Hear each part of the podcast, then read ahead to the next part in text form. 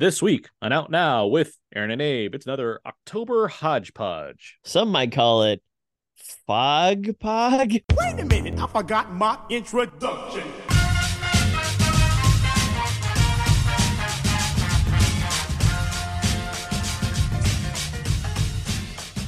We are now recording, and this is Out Now with Aaron and Abe. I am Aaron, and as always, this is Abe, hello. How are you, Aaron?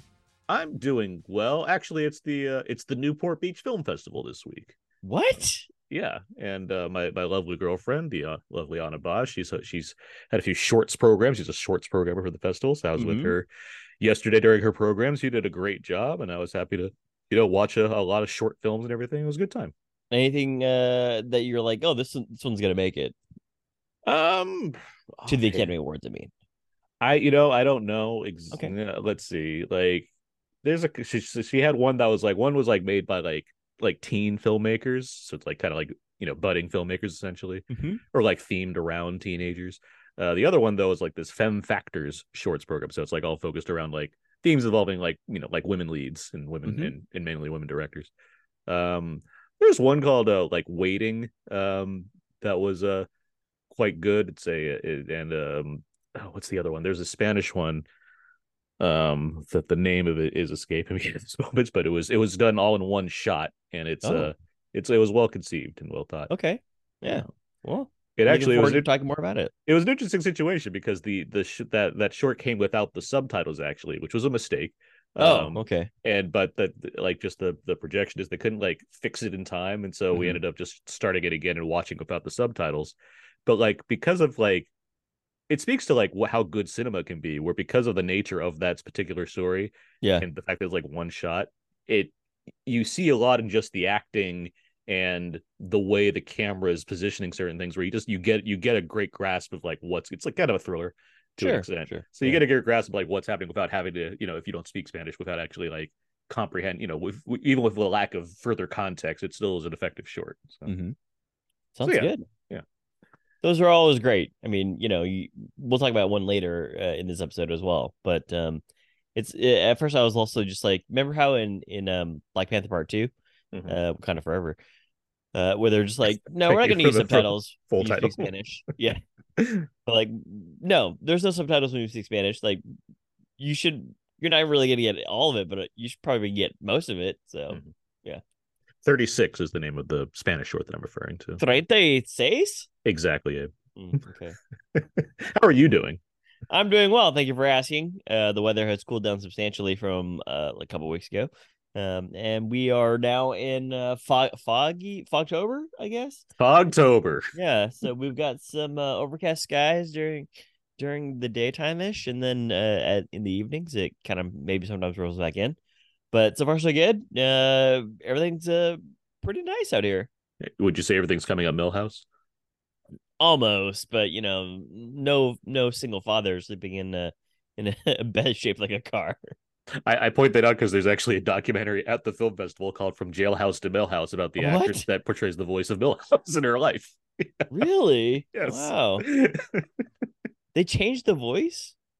No, it's just, it it's, no, it's just it's just about the person, about the person Oh, the voice. okay. Yeah, Yeah, yeah, her, all her life. Um, anyway, Well, there you go. um, out now is a film podcast where Amy and I discuss new movies weekly. we uh we also, however, we like to have, also have these special bonus episodes, whether some of our fun commentary tracks or something completely different. And this is something completely different. This is a, this is another hodgepodge episode. Certainly Uh, is. Without there's one giant release that happened and we may or may not have something to say about that a little later on the episode but because there wasn't like a main uh, theatrical release this week you know main, main feature that released this week uh, we figured we'd catch up on a few things and talk about some stuff we haven't got into yet um and you know have some some some some other kind of fun on this week's Yeah. uh, this week's episode. Uh but before we get to whatever that might entail uh some show notes. Uh, first up it is october or fogtober as some call it and uh, but that is, of course, the time of year when we do all of our special bonus horror themed episodes. And we've gotten two done so far that have been released. One was on, we've gone international this year, just to remind you, uh, listeners. Mhm. Uh, the- first episode focused on South Korean horror. Uh, last week's episode focused on Australian horror. And this week we have Japanese horror coming up. Um, so it's uh, these are these are all very fun to record and to get into and everything. So uh, stay tuned because these are uh, these are cool episodes to put together every year. hmm Um, and you can find all those episodes and all the episodes of our show on iTunes, where you can also give us a review and rating, which would be great. Thank you so much in advance. Yeah.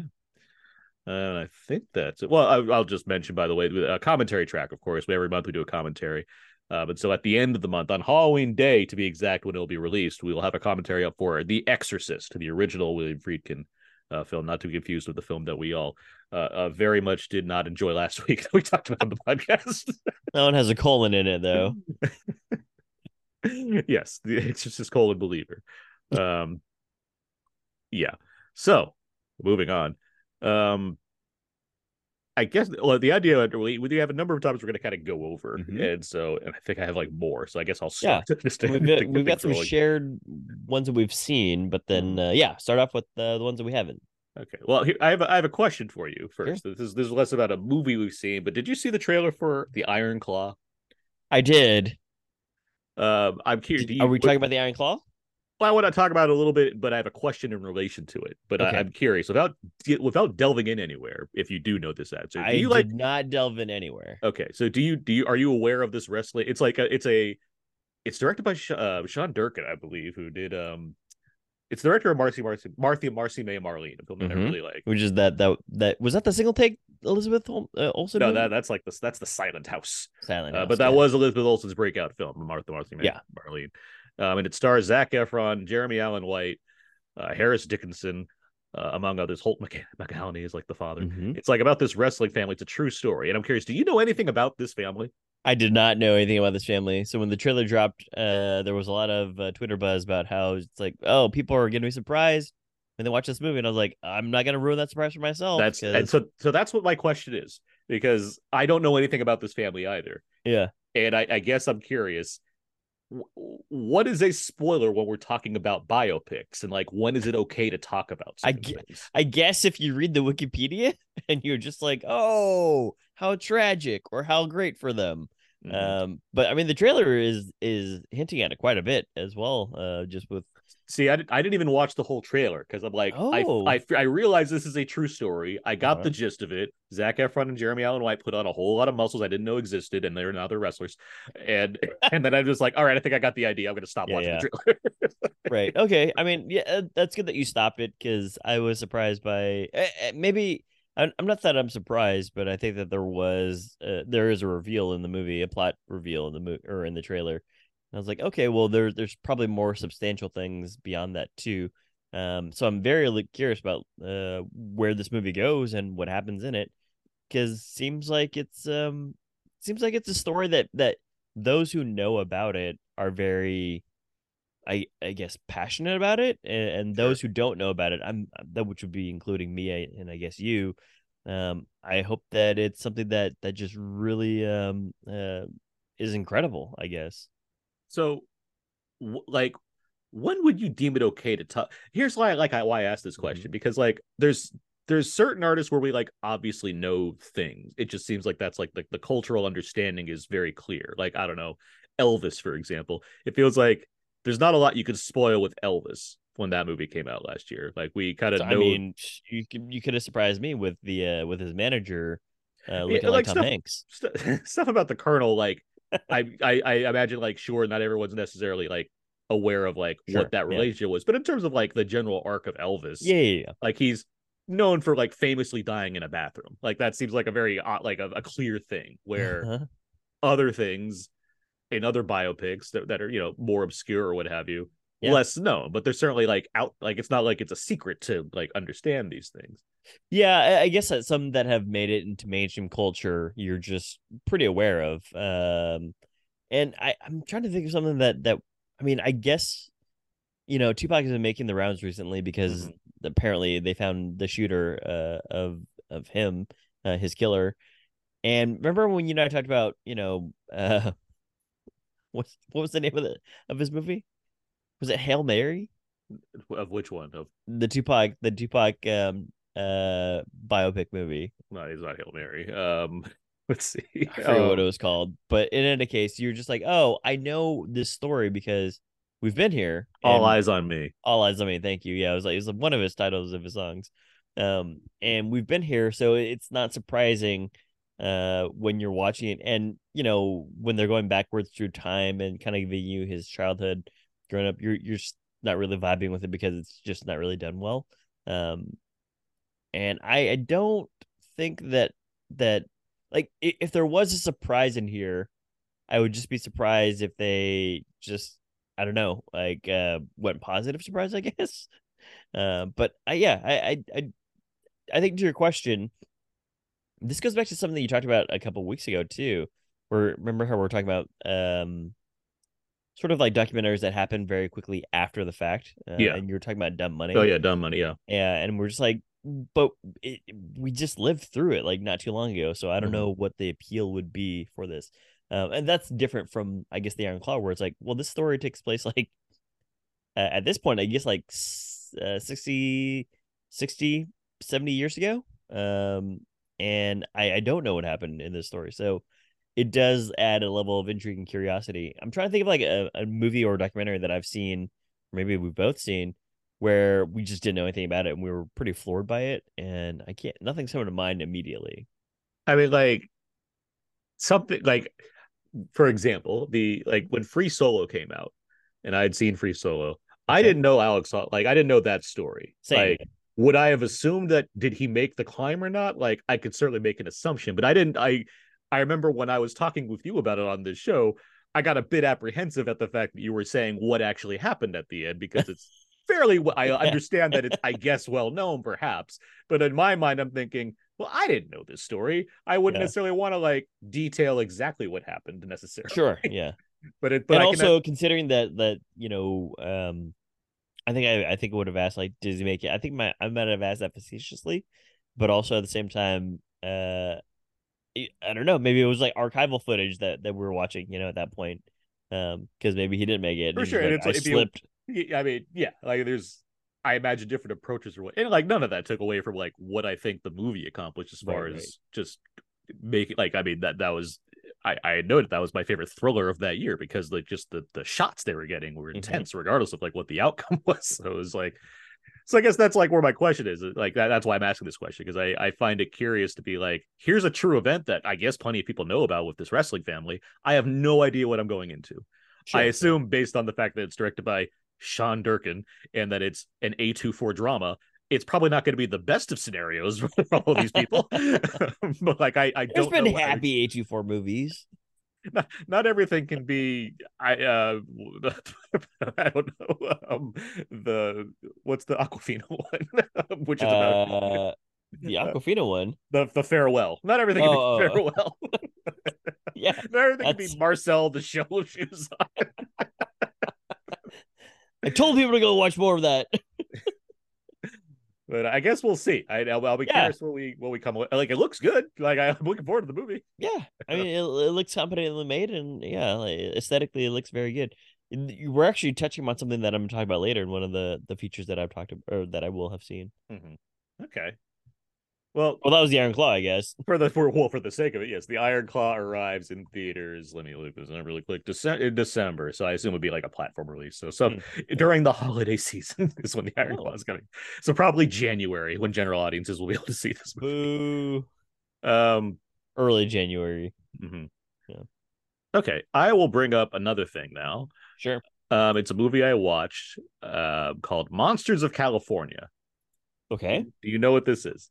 I do not know what this is. This is the directorial debut of one Tom DeLonge of Really? Blink 182. Huh. Uh, known for being both a member of Blink 182 and obsessed with UFOs. Uh-huh. Oh, this is true. Yeah. And uh, he made a movie about, guess what? His obsession with UFOs and sci fi Mhm. stuff. Um, and uh, it's about these three kids. I say three kids. It's three like older teenagers, basically. Skater Okay. stoner types.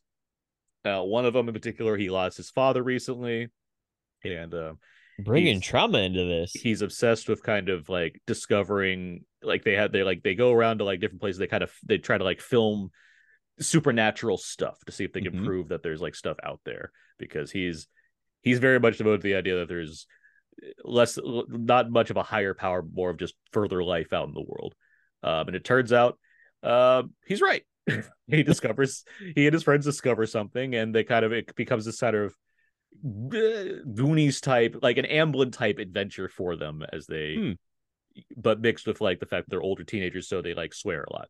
Um, and have a lot of like stoner. So it's kind of like lighthearted. it's lighthearted, but it has like some stakes involved. Um, and um, yeah, all of this to be said, this movie's kind of good, like better than I expected it would be. Oh, okay. I was like, where's the kinda part? like it, you know when I when I see a movie that says from from Blink One Eighty 2's Tom DeLonge, the guy that's Mhm. obsessed with UFOs, I'm like, well, what's this gonna be? like it's you know it's less it's less about me like automatically not thinking it'll be good and just more of like I don't know what this is what what to come what comes from this. Mm-hmm. And so like I watched it, it's like, you know what? He's got a good eye, like it's well shot. It it seems to be very much evoking um the kind of those like 80s Amblin films as far as its kind of look for it. Like it's not it's not nearly as accomplished as like, you know, some of those movies. Sure. But it's but like it seems like DeLonge like did his homework as far as like how to make a movie like this. It Did looks he like, write this as well? I believe he co-wrote this. Okay. Wow. I mean, uh, again, impressive. yeah um but yeah like i i like the like the the the trio of actors that play the the, the teenagers like they're fun richard kind is in this having a good time Mm-hmm. Richard as Kind? a as a kind of a uh, as a like Bing exper- Bong? yes bing bong himself um uh, Starship Troopers Casper Van Dien plays a military as a general, um, which is it's also amusing. I'm glad he's getting work. Yeah. Um, but no, like it's it's nothing like amazing, but at the same Sure. time, was like, well, I, I enjoyed my time with this. It's a little too long. Like it's almost it's like an hour and forty five minutes without credits. I'm like, ah, this probably could have been like a tight ninety, but like it's I still, see. Okay. but like for what it is, I I enjoyed it. I thought it was a nice. Uh, Where did you catch this? it's a, it's currently like in select theaters and it's on like VOD and digital, so you can Okay, get it okay. anywhere. I got a screener, but you can get in, you can get it, Yeah, you can watch it anywhere basically at this point. Okay. So if you Does it feature music from Blink 182? it's a the trailer did, so I was curious Okay. if the movie would. It does not. Well, I mean, I'm sure that they would have written it in the trailer. It's like featuring music from Blink 182 with like a, a smash cut to um to the band uh, in in uh wigs and mustaches. If I had if I had to guess, I mean, I, I imagine the actual movie DeLonge probably wants to kind of you know make it clear like this is a movie that I'm making as opposed yeah, to like being you know an not a Blink put- project. exactly. Yeah. Um, but no, I I, I thought it was a uh, uh, enjoyable. Okay. Wow. Tom DeLonge, Boxcar Racer. It- exactly. All right. Um, let's hey, let's take a break from us talking about stuff, of course. and we're gonna bring in a guest for like now. 35 minutes now. We're gonna we're gonna bring in a guest here. We uh, joining us right now from We Live Entertainment, back from a cruel summer. I knew he was trouble. It's Peter Paras. hey everybody. Peter. Peter, how are you doing? I'm good. I'm uh I'm you know it's spooky October, so I've been uh Yeah, I've been watching I've been trying to watch a lot of uh scary movies Yeah. or television shows like Chucky. The, uh, I'm on second season of Chucky. oh, Fantastic. man. But, Well, the, um, the third season's going hard right now. So yeah, good? Yeah, I good mean, job. I'm- yeah, Yeah, I really like Chucky. Like so um I'm watching that. I tried to watch American Horror Story Delicate, but eh, I don't know. Not vibing I, I've been off the horror story train for a while now. At this point, yeah, it was because they had Cara Delevingne, and I was like, all right, I'm curious. And then she wasn't even in the pilot. She's in like the last two seconds of the second episode, and I was Hmm. like, eh, I don't know about this. Um, but um, tonight, I think I'm gonna finally watch. I hope I'm saying this right. Uh, Skinamarink. yeah. Oh. Oh yeah, you should you should uh, bring Abe over. No, no, no, no. I don't I don't want to go to haunted houses. I keep hearing people say that it's the kind of movie that it's all vibes and they respect it more than like it. Like they were like they respect, I guess, like you know, it's low budget, it's a concept, but they didn't necessarily find it that terrifying or anything. It, Um, you, I mean, terror. Maybe the horror aspect is subjective as far as what scares you, but I mean, it is a really well reviewed movie. Like it's you know people people who like the film. like it- Oh yeah, yeah, yeah, yeah, yeah. I I would say Um, I think Marcus and I, who were Marcus Robinson, joined us on the podcast when we talked about it back in like January. I think. Mhm, Um, yeah. I think we we're in that kind of group as far as I think we respect it more than we like it, but it. It hasn't stopped us from, at least me, from um, sending creepy images related to Skinamarink to him and Abe all, all year long. So, Phones. Yeah. but you'll see. I'll be excited Yeah, to hear yeah, what yeah. you think about the movie. I'm curious what you think about it too. Yeah, yeah, yeah, totally. But uh, right now, the reason we've we've brought you on, well, the reason Abe was like, I need to have Peter on this podcast, and I was like, fine. Uh, this is a true story. Is that the beyond beyond the the horror that's going on throughout spooky october slash spooky season slash fogtober is of course the fact that uh the giant theatrical release that came out this week was in fact taylor swift colon the eras tour um, a concert film uh that's you know obviously of her very popular concerts going around that that had a theatrical version Mhm. uh, that's like what like two hours and 45 minutes? Uh swifted into theaters this week and uh made a whopping 97 million dollars Wow. here even more about this i didn't realize this till just recently it's distributed by amc and cinemark so it's basically like the theaters got all the money Hmm, like okay. so, so in the in the scheme of things that's good for theaters Yeah, it is. It is. man. Yeah. they cut out a studio and just was like what if we did this and uh they did it It is Um, really weird to to see a major movie and there's no there's no studio logo. Like I, there's i'd just a, imagine there's Mhm. just a um a you know lights and pho- photosensitivity warning. Like, Like, the last okay. time I can Yeah. the last time I can remember that is like when Paranormal Activity movies were first coming out and they didn't have the Paramount logo at the beginning. Like it Oh, just, true. Yeah. would Oh, just yeah, like yeah, yeah. present it like yeah here's the footage of that Right. that horrible thing that happened that somehow got a distribution date and people are still confused as to whether it's real or not. Uh, Did Paranormal or is it Blair Witch? Did they did they both not have cre- end credits?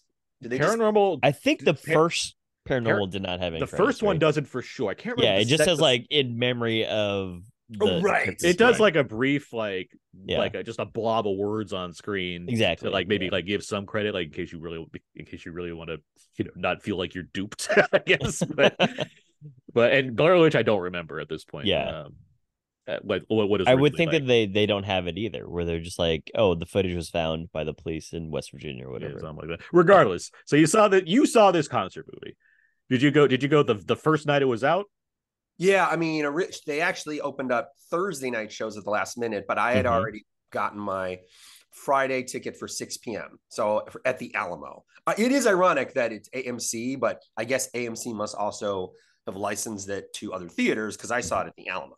So, um, what, what was the Alamo again. what was the Alamo experience like because like AMC and like theaters around the world where you know they're not like the Alamo which is more adult geared I would say in general AMC theaters are like take selfies bring your friends and it's you know a lot of a lot of younger folk that are doing this and running like I was I was telling you I was at the film festival yesterday but like in addition to those films the the Swift movie was playing also and there's like Mhm. kids all over the place all doing stuff what what's the Alamo experience the like Alamo experience, I didn't see any kids. I didn't see anyone taking selfies. However, bef- Alamo always does their, you know, this is a quiet zone. Right. This was not. They had a whole animation. This is now a rowdy zone. Oh. and they were like clap cheer stand up dance but don't text don't bother other like so there's still like you can still get ejected for texting but in general you can treat it like a concert experience but i some did guys eating their pepperoni pizza and like you're like standing in front of them like gyrating your fucking body and taking selfies actually I was I- wondering, it's like, oh man, like I'm trying to experience this movie or this concert movie in my seat, but all these people are dancing around me. It's like, I don't know. I mean, I, th- I think you should just get up and dance too. And i actually did get the uh, pepperoni pizza. There you go. Look at Um, you. it was it was like it was pretty cool. Like obviously you can't rep- i mean uh, so i went to the actual concert and i Mhm. had front row of the um of the runway. If you think of the stage if you think of these way these arena shows are done there's the actual main stage and then they have this like runway. So i was in the very front of the runway. So a few times taylor was like super close to me and i got some amazing uh, photos um and it was so like being in a 70,000 70,000 people in attendance uh, arena like the SoFi Stadium Mhm. like it, it, it's just uh you know the the sound is deafening you know of, of the crowds and everything which is great um but I will say that like watching the movie like it was pretty interesting to like how at the end of every song everyone basically clapped and cheered like it was a live concert like and I mean like pretty much every I don't think there was a song that they didn't clap like Oh, uh, Good energy then. yeah, yeah, really good energy. And uh, you talk to a few people before the movie. Oh, also it was fun, and this is something that I think Alamo always does, which is good. Is um, Alamo t- tries to tailor their uh, no pun intended there. Uh, their um, what you're seeing before it, before, beyond like movie trailers, to they try to theme it. So if it's like a slasher movie, you might like see a Halloween trailer or something. So what they did was uh they did a lot of the Capital One tra- uh they did the Capital One commercials Taylor Swift's done. They had clips of hers in movies like Val- like uh Valentine's Day, even one where she's in like Law and Order, you know, ridiculous. Like so that's actually pretty fun. I was like, oh, that's actually a pretty good idea. Like all these goofy Taylor Swift like things and appearances. Um but the movie looked great. I mean, it- it's funny. I just saw Stop Making Sense for my first time, the new 4K restoration, and I thought it was every bit as good, if not better, than I had always heard the movie was, as like one of the best, if not the best, concert films. And I was curious to see what a stadium show was going to be like because I was like, well, that's going to be a lot of spectacle and stuff, you know, obviously. Um, and it is, but it's very well shot. Like the textures of the outfits, the the way they use like the smoke and then like these big clamshell looking people come in. Like it, it really was pretty like um, you know, it was just such spectacle, you know, it Mhm. just felt so big, but you know, the heart of it is her. And so then you have these like great close-ups of her just like talking. Um, and I loved it. I loved the show when I saw it, and I thought this was a pretty terrific. You know, the only thing I, I will say is, I mean, I guess your mileage may vary with concert films because if you're not into the Beatles or One Direction or whatever, then how much will you enjoy it? You know, like I, I can't imagine anybody who doesn't love Taylor Swift or pop music in general wouldn't love this. Um, but it's like if you don't like Taylor Swift's music, I, I don't know. I don't know what I think. I can't imagine anybody would say it's a bad movie. They would just maybe be like, well, it's not really for me. However, the Rotten Tomatoes score is it still 100 today? It was 100 yesterday. Yes, but I mean, Like and that this isn't to be like to, to frown at anything, but it's more of there were no critic screenings for it. So anyone that's voluntarily going to see a three-hour Taylor Swift concert movie, someone that probably has an interest to some degree in Taylor Swift to begin with. So I can't imagine them being like, it didn't deliver. If, if it's if it's at least satisfying to to, to any degree, which true, true. Yeah, I agree with you, but you know what always throws me off about that because it got an A plus cinema score. of course Mhm. it is. which is rare, but but no, but you know what's weird to me is that I agree about what you're saying, but but if that's true, then why does Exorcist Believer get like a C minus? Because in theory, the people that are seeing Exorcist Believer are people who want to see scary movies. So they are same thing. They are inclined to like this thing, and yet a lot of times horror movies a, a B is a good score for a horror movie. And I'm like, well, really, technically, if it's the crowd it's made for, shouldn't it be higher? have you you've have you seen Exorcist? I was like, Believer? have, Oh yeah, yeah, I oh I saw you. Exorcist. No, I've seen it, and it's No, not. no, good. that's I'm not asking that as a jest. I, I, I'm I'm saying that because when it comes to horror, it's it's it's when you have films that have downer endings or just aren't satisfying. Yeah, the cinema score just automatically goes lower. And I'd argue, I don't think it's just critics that didn't like Exorcist Colon Believer. I think it's audiences, given that it didn't do very all that well. Mhm. Um, and it's you know continuing in like what did it make this weekend? Let's see. It made 11. It went down 58%. Not terrible. Not a ter- terrible. Not a terrible drop for a horror movie. But I do think like it is that downer ending aspect. And even this movie, like it, it was like it's not the it's not the saddest ending possible. It's not a it's not the mist as far as like a gut punch, but it's like, you know, it's not giving you it's not a super happy ending either, but it, I, I can see why a see it is I would I, I don't think it's particularly scary, and I imagine audiences probably picked up on that as well, even that it's got a low cinema score. But I think those are those are just aspects of why the cinema score could probably be low for a movie like that. Where I think so, yeah. I mean, like the because the inclination, yes, is if you're going to a horror movie, you're going to enjoy a horror movie. Like Saw X, for example, has I think like a B or a B minus, something good for a cinema score for a Saw movie. Mhm. And I argue it's because it's delivering exactly what they want. They're getting sure. the traps and stuff, and it's giving you a a satisfying conclusion to that particular story. but I had heard. See, it's funny. I had heard that I have not seen Saw X yet. Maybe I'll see it today. But like, I had heard it was so good that I'm Mhm. surprised Saw fans didn't give it a cinema score of an A or A minus. because it's something. horror. I Like mean, it's, just also like a mixture of other people too. Yeah, Yeah. exactly. And it's a it's just a barrier. Like I I Yeah. can't, you know, there's a weird curve you have to associate with so many, not only just cinema score, but the different types of movies that you're looking at. It's cinema Sure. score. Like now I'm uh, wondering what's the highest rated cinema score, like you know, in the last 20 years for uh for for a horror movie. Yeah, I wonder what it is. A plus. Because like well because some of the movies like Hereditary or I can't think of another one, but like the A24 ones, sometimes they're marketed in a certain way, and then the crowd, the mainstream crowd hates it. Like, sure, sure.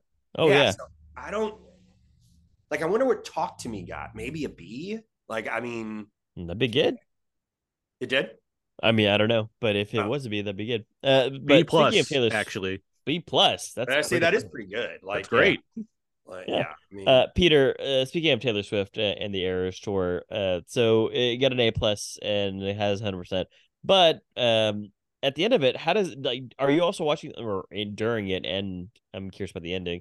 But during it, are you watching also her being like backstage and like uh, doing a costume change and then coming back No, out, or is is- it more just no. like the show? the closest you get to backstage is the end credits they it's a mixture of you know showing fans with their bracelets getting in Mhm. line being happy and then taylor on stage during dress rehearsals and then she'll have like a, a, a many wardrobe malfunctions or dance and they're funny Yeah. they're like cute it's like oh it's kind of funny but no really But the show uh, is basically or the entire yeah, two hours and forty some it's- odd is just her, starts like yeah, what you would see at a concert. Right. It basically Yeah. starts with a drone over the SoFi Stadium in Los Angeles. And Mm-hmm. then, you know, you go down, the show starts with um, the, the dancers coming out before her. Then she pops up on stage.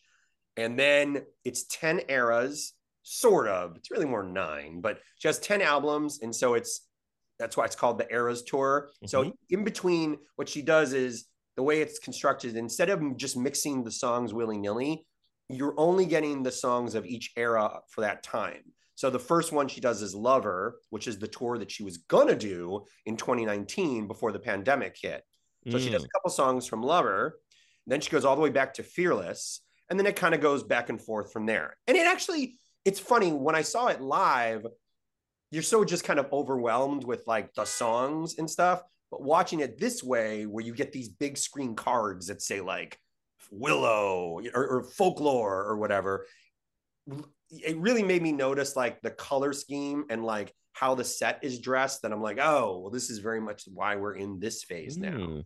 The other thing that occurred to me was that, and I'm sure all stadium tours are like this, is that while I don't think of Taylor Swift as a dancer the way Lady Gaga or uh, Beyonce are, she is still like dancing a lot for like the big songs, like Shake It Off or or whatever. So I think they also design it so that it's like you have these big moments where it's like huge dancing, and then you settle down, and now she's just at the piano playing a song because now Hmm. she, she can rest. So it feels like they really thought this out of like, all right, you have she's got this much energy for the first 45 minutes, then she'll send it because it is the concert is over three hours. The movie is like 245. So Mhm. they did cut some song, they cut some songs out, and then they also obviously anytime she has to change, you're waiting at the concert a few Mhm. minutes. Obviously, you don't have to wait for that, you know, then it just basically says, you know, new era, and then you know, speak now, and then she's up, you know, here purple dress or whatever Sure.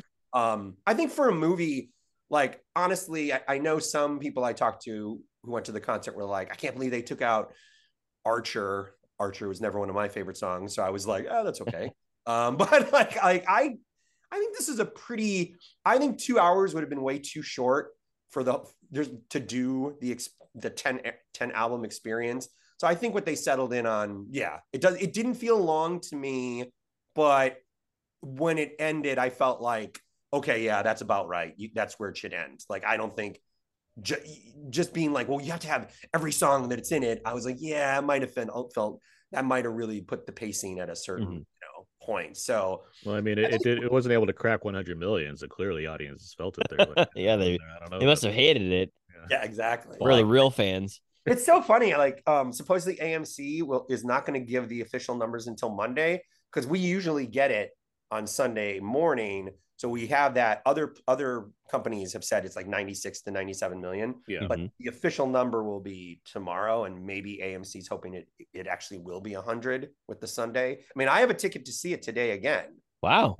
well because i originally couldn't get tickets for friday And you So bought the, like- you, you bought those million dollar tickets, Right, to pump it exactly. up, right? So- They're well like it's funny because so i originally couldn't get into amc and then amc had a sunday i was like all right sunday i'm going to take the afternoon show and Yeah. then alamo sent me a thing saying tomorrow we're doing taylor swift And so then I got in the queue that day, and that's how I got Friday. I see. Okay. I think I'm definitely going. I don't know if I will sit through the whole two hours and 40 minutes uh, again. But Right. my main thing is, and this is such a unique thing, I really want to see what the crowd's like. I really want to see what the people are like that are going to be at the show. And like, Yeah. You know, and so like that's kind of an interesting, I think that's part of the fun. yeah, yeah, definitely, definitely. Like, so um, yeah, it'll be fun. I just Okay. yeah, it's a really I'd be curious to see what you guys all think and stuff. I um, you know, for me growing up, I feel like truth or dare was always kind of the ultimate kind of thing because that is right like you said that is madonna backstage and look she's dating warren beatty and look at all this celebrity stuff and it's all in black and white and then when she goes on stage it's all in color you know Mhm, and then of course 10 years ago we got michael jackson's this is it which is not really a concert film as much as it is just because the it's impossible to be a concert. It's almost film. like a making of, yeah. yeah, it's like a making of a concert film, and it's more about seeing Michael Jackson. Which, eh, wait, as a side note, I think I have told Aaron about this, but there's a guy in LA, Christian Hands. Uh, he's British drummer, ex-British drummer, and uh, he does this thing called the session, and he will break down a song. It's, it's wonderful. He'll break down a song by the stem, so it's like let's listen, listen to the percussion, let's listen to this. He'll give you stories and anecdotes about the making of the song. Sometimes he has someone who worked on the song there. So yesterday in an art gallery, he did the Jackson Five ABC, and uh, he had so much to say about the making of the song. And then when you get to just listening to Michael's voice, like some of it, it is so ob- one. I it, I can't believe that kid's 11 years old, and the other, he is so much channeling James Brown in an amazing way that I somehow didn't notice that before. I was like, oh my Hmm. god, that's totally James Brown. Like, um, but yeah. So I'm sorry, it's a weird tangent, but I I do No, think that. I, I do think that like all of these pop stars, you know, if you have a connection with their work, it, it's always more than just the music. You know, it's music. It's the it's the for me, I I love the banter that Taylor Swift seems to have with her fans, and obviously Michael Jackson, it's just his his incredible dancing. You know, like there's just I don't know. It's it's pretty. It's so weird because I'm also a person who loves like Phoebe Bridgers and more like just kind of folksy Sure. singer songwriter stuff, which is so pared down uh, and everything. But like, yeah, when when a, when an arena spectacle thing goes well, it's just pretty remarkable. Yeah. I'm I'm definitely going to see the Beyonce one in December. I, so I am not as big of a Beyonce fan as I am a Taylor Swift fan, um, but I do like the new album. And yes, I've heard it's a great show. So I'm very curious to see what. Now I wonder. Wait, is and there's the a there's a tech there's a technical proficiency to like what she does with her concerts that I've heard about so often as well. yeah. as- I'm also very curious around that too because I think that uh, I I'm very curious around the the way that she's going to film it or choose to film it. Yeah, that's what I'm wondering too. Yeah, because did you see the Netflix one that she put out like during the pandemic? No, but I she has a couple Netflix ones. Yeah, at this point. Yeah, but yeah, they're they're pretty good. So I was like, oh, there's like a lot of interesting things here. Peter, my last question to you for the Eras tour: When you actually went to the concert itself, like you physically there in SoFi, was the stadium full or is it like half the stadium? No, it's, it was it was full. Yeah. Holy shit, It- it- that's a lot of money. have you have you heard have you heard the money that they're making? on I know. Like, yes. I know that she was doing stadium tours because she did one up here over at Levi's, but I was like, I don't know if she's doing. Is she selling out the whole stadium? I or mean, is what it is cut out is- half of Abe, this you know? concert movie just made ninety-seven million dollars. Yeah, I think they're selling out stadiums for this. there thing. there is always the thing with anytime you have a concert in a football field Mhm. there's always the seats literally behind the stage those i don't think get sold um however i did hear that around close to the back of the stage they did sell those tickets and the reason was because people could still see the big screen and then they Sure. could actually see taylor get on and off the stage so Got even it. though they're Yeah, not really seeing the stage live they bought the ticket because they could actually see her like Yeah, your ticket better be marked as obstructed and at a cheaper price too. then. Correct. Oh Yeah, yeah, It's yeah. actually it was actually more expensive. It's more expensive because you get Um, to your backstage. But like, no, no, no. Yeah, the, the crazy thing wasn't the crazy thing wasn't that she sell, sold out the SoFi Stadium. The crazy thing is that she did it for six days. That's insane. Like, Wow. I know people. Some someone the other day was like, "Oh, I don't know why people aren't talking about." You know, Metallica, Metallica s- sold out. I'm like, yeah, one day, dude. Like, I mean, that's not six. Olivia Rodrigo, whose new album, that thing slaps, she's going to be playing at the the Forum, which is way smaller, for 3 Mhm. days. So as big as Olivia Rodrigo is, and she's pretty big, even she can't like. Do, I think normally, like Alicia Keys, I think it was one night. Like to do six nights, like that's in, and to sell them all out is insane. Mhm. Like so, yeah, just crazy. Wow. Well, Peter, thank you for being our special correspondent for the Taylor Swift colon yeah, yeah, yeah. Eras tour. Sounds like it was a good time. Yeah, And I, I, I I- definitely. I hope that you take photos and videos when you go to AMC this afternoon. Maybe I will do that. I uh, definitely think if, you know you always ask the you know see it, w- wait for it, whatever. Mhm. I mean, I definitely think if you're a fan and you some and you didn't get to go to the show, you know, whatever, you, absolutely you should see this. Like, Yeah. like I mean, yeah. Someone, my my aunt or whatever, asked me, "Oh, how much were these tickets?" And I was like, "Oh no, they're just movie tickets. They're not. They're like you know twenty dollars or whatever. They're normal price." Although she's in Wisconsin, so if I said that, she'd probably be like twenty dollars. I think it's pronounced Wisconsin. Wisconsin, yeah, she'd probably think you're twelve. But anyways, yeah, thanks for having me on, guys. Uh, yeah, I loved it, dug it. Just to, uh, Great. Just to throw this in there, Boo Media, uh, Madea Halloween has an A cinema score. There you go. This one got me though. Halloween Resurrection, you know, the worst Halloween movie, B plus. Really? that is surprising. that is surprising. I guess they were just like, he's back. What was Halloween 2018 cinema score? Also B plus. Well, that is, I mean, that's pretty good. But I mean, like, uh, That makes more sense to me than Yeah. Halloween Resurrection. Yeah. Maybe they're just like, Let, we're excited to see Jamie Lee Curtis, and we got to see Jamie Lee Curtis I Who knows? suppose. for two seconds, but Yeah. in the in the intro. Yeah. Well, again, Peter, thank you, thank Peter. you for joining us, I'm talking about this thing for a second here with us. yeah, guys. Uh, I'll talk to you guys soon. All right. All right, enjoy this. Enjoy the second act. Thank you. I will. Thanks. Bye. Oh, good to have Peter on. Yeah, that was pop expert Peter Paras. Uh, you can find him reviewing uh, on uh, We Live Entertainment, and he's at Pajamo on Twitter. That's right. Um, all right, let's get back to all this stuff we were doing. Let's do it. I, it's a great segue into one of the movies that I watched this past week. Um, it was the documentary Kelce.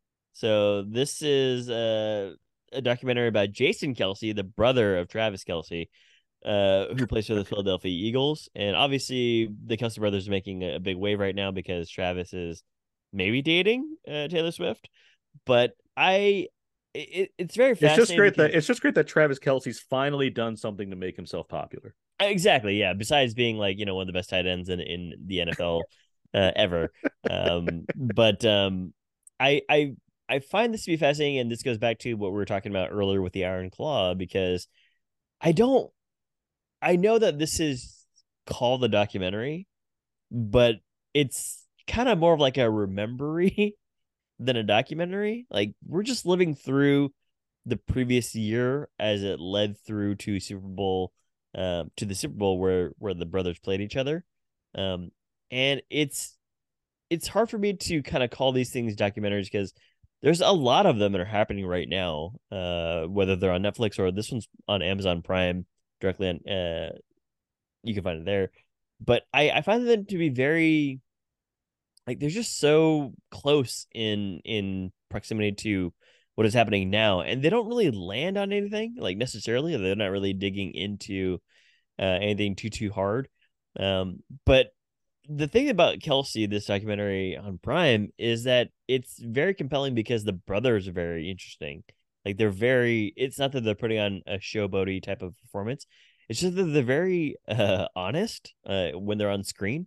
So it's actually comes off as oh this is is i do want to follow Jason Kelce's career because the the large question it's asking is is he going to retire after um, 12 13 years in the NFL um, and obviously he didn't because he's playing right now. He's playing today today Sunday.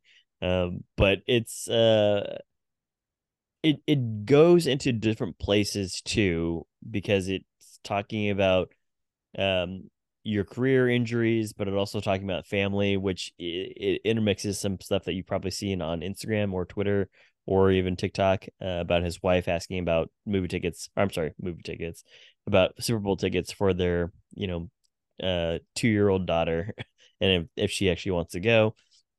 But it also talks about some really cool things that I think they kind of missed the mark on, which is um the city of Philadelphia and like its love for this person, Jason Kelce, but also its its like ravenous nature of wanting to win sports events uh, because it has such a rich history of all their sports, including fictional characters like Rocky Balboa.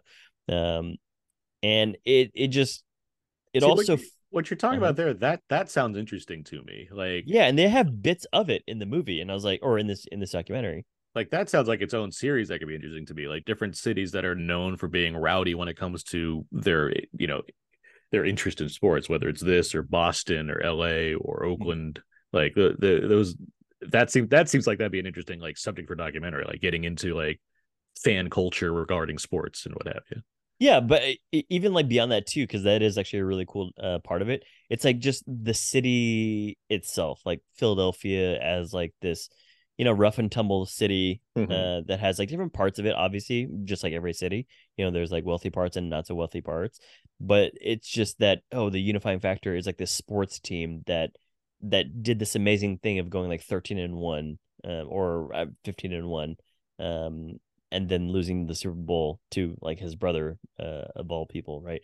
But it, the thing that I kind of dislike about these types of sports drama documentaries right now is that they're very they're being created by uh, Aaron. You you've seen Hard Knocks on HBO, or you're aware of Hard Knocks? Yeah.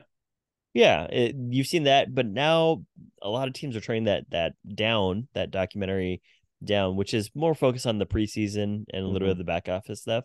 Mhm. But a lot of teams are turning it down because they're producing their own just on YouTube. So you can find things like from this uh the Cincinnati Bengals or the San Francisco 49ers or even the LA Chargers, right? by doing that i assume it takes away some of the spontaneity or any kind of uh, other side opinions that could be going on That's exactly right. Yeah. So it's about controlling the narrative and Mhm. if we're in succession, right? And this is very much so why they don't want to do hard knocks is because they don't want cameras in there from HBO that have, you know, like team meetings or you that know, are more whatever type of revealing than they may want Right. when they could do something on their own that would just Exactly. basically show how great they are all the time. I mean, it, and sometimes it's like not great. Sometimes they're like, well, yeah, we do have to like, you know, have a hard conversation with this team or whatever. But yeah, it's it's generally more positive.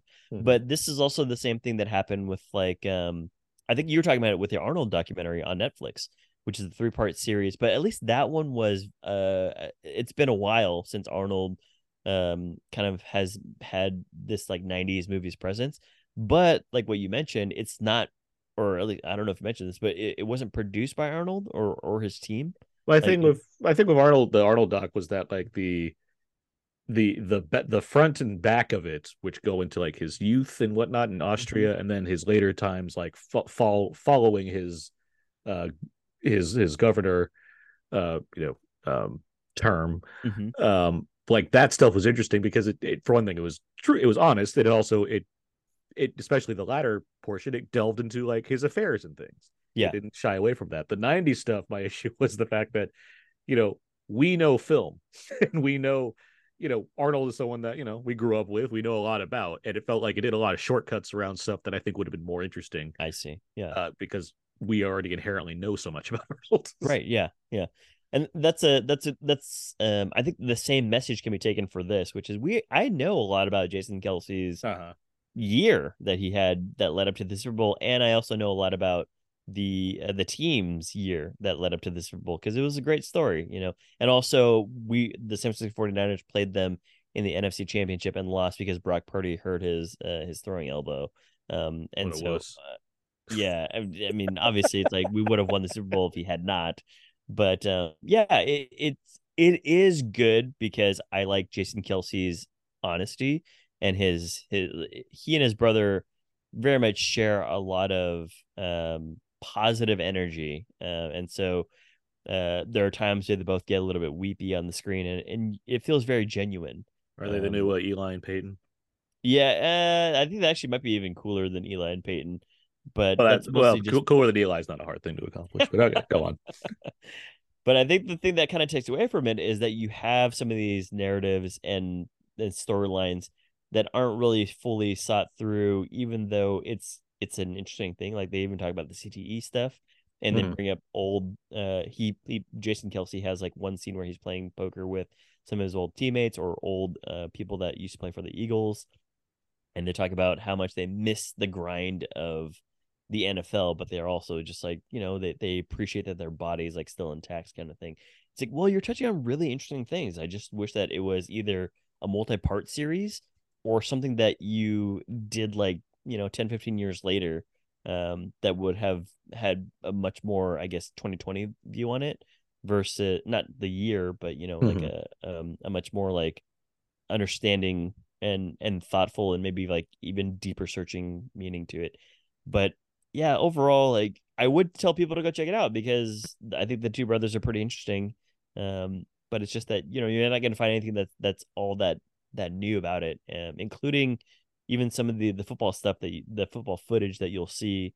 You've seen it everywhere else. I think that it becomes so normalized now that the the score that is done for this, Mhm. well, I think it's actually really creative because it kind of plays with like 1950s, 1960s, 70s style style NFL tunes, but they the composer kind of just created it for this specific uh, documentary.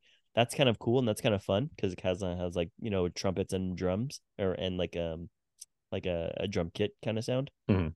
But it's just it it doesn't really like it doesn't really leave you feeling like oh well now I know either more about something something something. It's more just like yeah this guy's actually pretty cool, but you know uh, not really telling me a whole lot. So um you know I think from a critical standpoint it's it's not a very deep or interesting look at anything beyond um, a brothership, uh, like a brother, not even like a brotherhood, because they're they're actual brothers. But it's like just the two brothers is like a really fascinating look, but it kind of like falls away after that, and I think the director's trying to do too much, so it's unfortunate. So kind of mixed, it seems.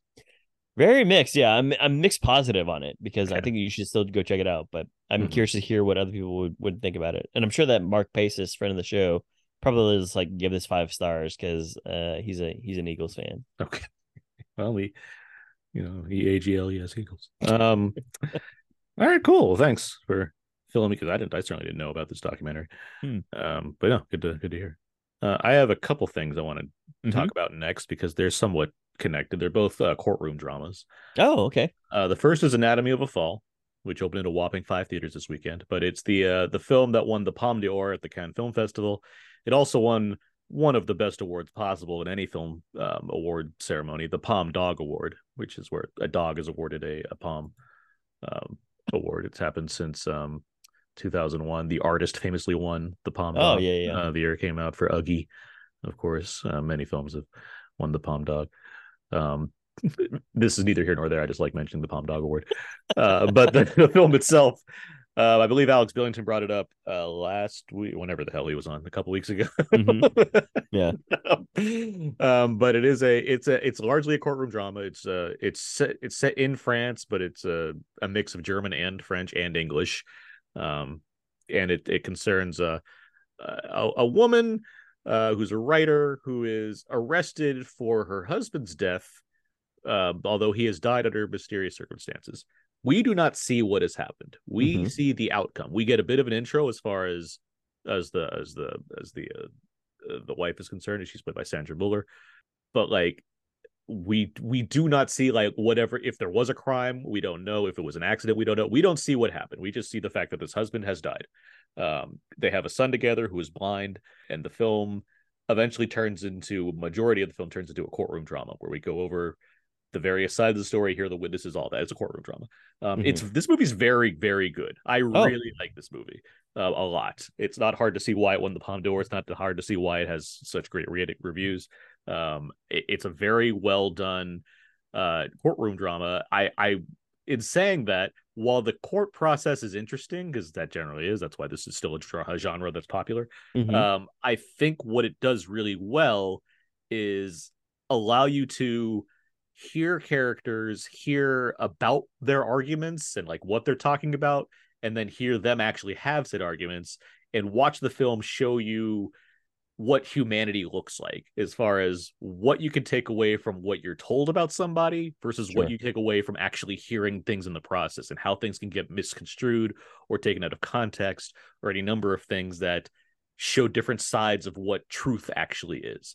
I think all that's very fascinating. I think the film does a really good job of portraying that where obviously you're concerned with the mystery at hand and what the outcome might be or what have you, but the film is about a lot more than just the case that's being presented. Right. Um, so yeah, it's a very good movie. Um, I hope more people get to see it. Anatomy of a Fall. Um, it's it's in some theaters now. It'll you know, ideally spread a little bit wider, eventually be on VOD. Uh, Very and I- fascinating. yeah, it's it's really good. Yeah, Nice. and, and again, I like the way that you, uh, or at least the the documentary and you were reporting on it, basically saying like, you know, there's, you can get two different feelings from it, you know, from the way that they're describing these characters, and that's the way that, uh, like a documentary can be. It's a Um, movie. It's a movie. oh, it's a movie. Yeah.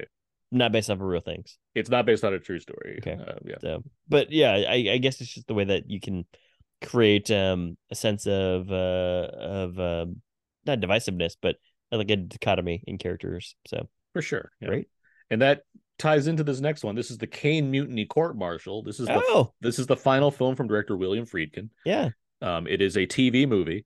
Um, it, it premiered on Showtime and Paramount Plus. And I say that very deliberately because while it is a TV movie, William Friedkin is such a good director where it's not about defying what that means, but it's more of when I first started watching this, which is also a courtroom, which is a court martial, it's very much presented plainly like a TV film. Like it like it doesn't have much artistry behind it, just feels like it's pretty straightforward in what it's doing. Mhm. But as the film goes on, the film's like 100 minutes.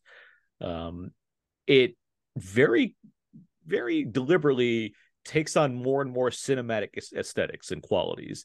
It goes from like flat one shots and two shots to having more dramatic close ups, having more tilted camera angles to emphasize certain points. It's done that it's done very subtly, but it it's very much present. Something I was, you know, as you get more and more invested in what the case is and what the arguments are and what these characters are going through, the film also evolves to kind of become more dramatic in its presentation. And I thought that was fucking cool. like to see her, to see William, William Friedkin like just still killing it, like with with what he has to work with here. The film stars Kiefer Sutherland, Jason Clarke, uh, Lance Reddick, and I believe maybe his final role Mhm. um, among others, uh, uh, Jake Lacy, uh, Lewis Lewis Pullman, who I don't think has ever looked more like his father than he does in this movie. um, Jay Duplass, who I always know as having a beard and he's clean shaven here. It's weird. oh yeah, was weird. Um, it's Is he doing mumblecore stuff?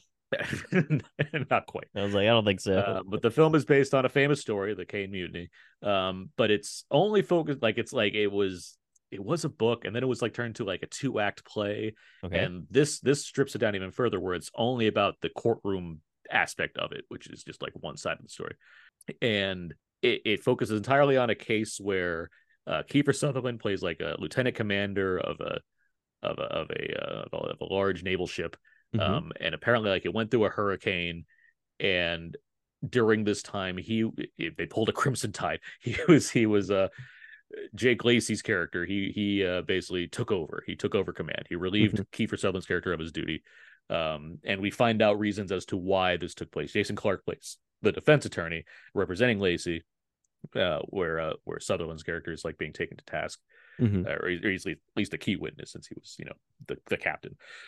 It the the way we kind of see this evolve and like what we're who we think we're supposed to support most uh, and what have you like it it does a really good job presenting that and i already said reasons as to how effective it is in the filmmaking aspect of it but these performances like are rock solid great specifically Kiefer Sutherland and Jason Clarke um Kiefer this came out of nowhere for me as far as what he's doing because he's playing very vulnerable um despite being this kind of assured commander type figure um he has to basically defend himself even though he's not the one on trial and it's Mhm. it's really interesting to watch Kiefer Sutherland on people who you know nowadays I think we think of like Jack Bauer and even before that we think of like Stand by Me or The Lost Boys The where he's playing, Boys, he's playing intimidating figures or whatnot here he's Right. playing someone that's not grandfatherly but certainly like more you know he's older than the other actors around him which I don't Sure. think we we gen you know we don't generally see him in that light I don't think um and then Jason Clarke is the defense attorney like one upping his Oppenheimer performance, which I already thought was really good, but he's a prosecutor. he's like essentially a prosecutor there. Here he's on the defense side, and he's just Yeah. really great here as well.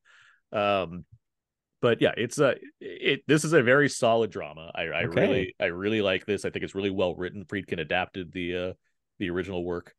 Um, and it's and oh, by the way, Lance Reddick also is great in this movie. He has some of the best reaction shots I've seen this year. I like him mean, he's like the head judge there's like it- it's like because the court martial so there's like Yeah. multiple multiple figures like judging you know what's going on he's like Uh-huh. the head judge of this and he gets a lot of times to just like have the camera cut over to him to be like giving any number of facial reactions. Office style. No, he's not going. He's like. I don't believe this for a minute. He's not raising his hands and going "Wah, wah," into the camera. he's, but he's, No, I, I think I've seen a still of him just like pointing his finger at somebody or something. He's fully effective here. Like Yeah. Friedkin's getting great performances at everybody here. Um, but it's very much worthwhile if you have Paramount Plus with Showtime. I would certainly recommend watching it. I- Okay. we often, I think, uh, a subject that's often interesting to me is like the final films of directors, Mhm. and often they're not always the best. Um, but some really ha- have really like strong final films. Granted, I don't think this William Friedkin didn't necessarily think, you know, I'm gonna, you know, not be alive anymore after I make this right. movie. But being that this is now technically his last movie, it's a great send off movie for him for Mhm. sure. So, Is there another director that you comes to mind immediately? Where you're like, oh, this is a good final film. Tony Scott, Unstoppable, fucking rules. Okay, all right. like, that movie's great. Had that one lined up. yes, because that's my go-to answer. If somebody asks that question. it's such a good movie. um, but yeah, uh, yeah. So yeah, that's okay. Yeah, I'm glad to. I'm glad that it was good. All right, you want to get into the next thing? Yeah, are we getting to like some segments that we've both seen? Let's do it. Okay, All right, let's talk. Let's talk about the. Uh, let's talk about Wes Anderson. okay, Um, I brought this up a little bit a, a few weeks ago, but I didn't want to get too far into it. But yes, he made he recently made four short films for Netflix, right. all based on Roald Dahl novels. Oh, Roald Roald Dahl, Roald Dahl short stories to be exact. yes, yeah. Some obscure, some maybe even unpublished. I don't know. Mhm. Well, they're all published, but yeah, they're Okay. certainly like if you you have to really know Roald Dahl's work to like know some of these for sure. Mhm. And uh, we have oh geez, where is it? the, the list of these things.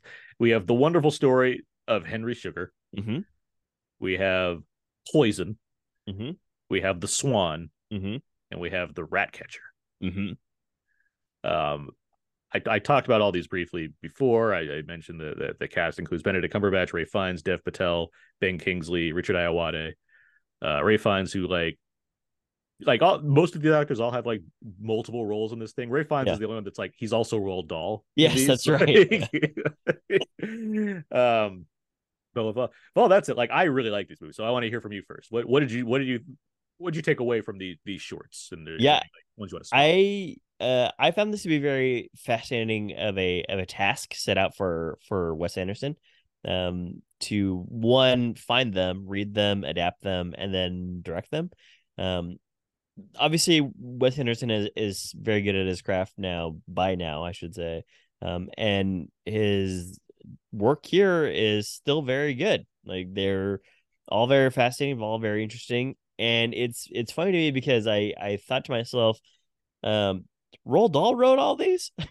like, like I'm sure that some of it is lifted from the Roald Dahl scripts, and maybe some of it is is is uh, kind of like written. From and- what I understand, it's like ninety percent accurate to the text. that's that's what I would hope because I was thinking to myself, Roald Dahl wrote something that like is very fitting of a Wes Anderson type script. Like, that's the Wes thing, Anderson- right? It's Yeah, it's very like so weird. Um, because I was thinking to myself, Wes Anderson writes stuff like this all the time. Like if you watch Rushmore, then we'll have like Max maybe he's talking to the camera for a quick second, breaking the fourth wall or something, um, and then going back immediately into what they're doing in the scene. It's so like it, it's such a wonderful pairing. It- Um, it really is like that's you know having you know already being a huge fan of Fantastic Mr. Fox, like it's Mhm. like yeah, put more Dahl, and then like the whole thing is like Netflix has the Roald Dahl library, like that they own it now. I did not know that. Yeah, they like the the the estate, like Netflix bought the rights to Roald Dahl's work. So if Mhm. we're gonna see more Roald Dahl stuff, I- I'm happy Wes Anderson's at least taken some of it so far, but that is the intended plan. If they pursue more Roald Dahl things, will be coming through Netflix. Yeah. and I very much agree with you. Like somehow this is one of the most perfect matches of like writer to writer to director there is because it's Right. so their voices seem so in tune with each other. And I, I being one that's read a number of Roald Dahl works, Mhm. yeah, it seems so fitting that they're like that the two of the, the these minds have combined in this way.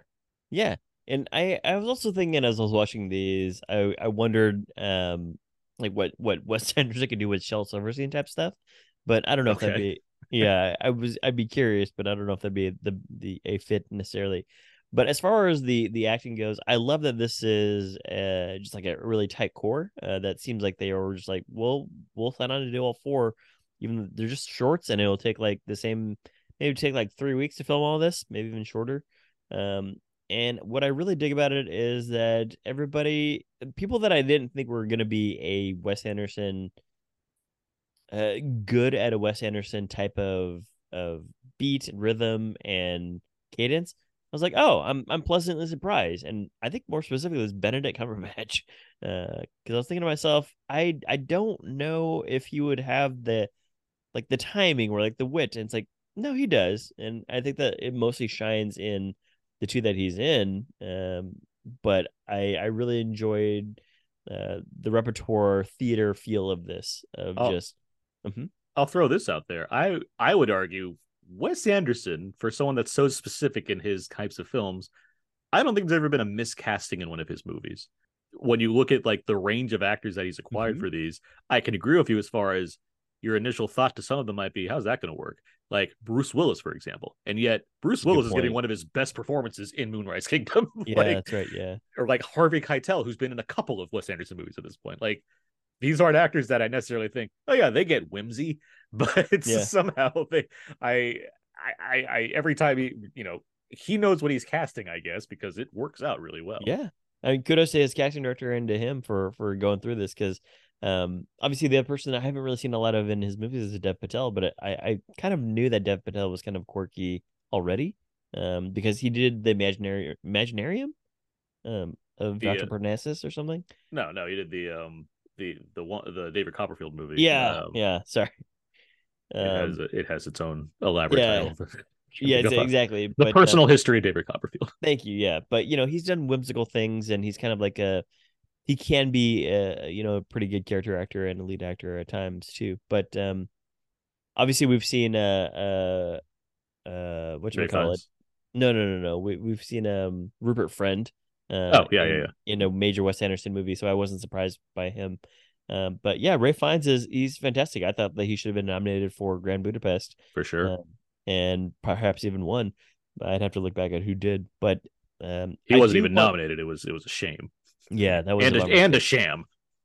this is true. Yeah, we should have we should have got we should have turned in our voting cards then, but uh, but I think the other thing I really want to point out before we dive into them maybe individually is I love the way that Wes Anderson does like on screen production.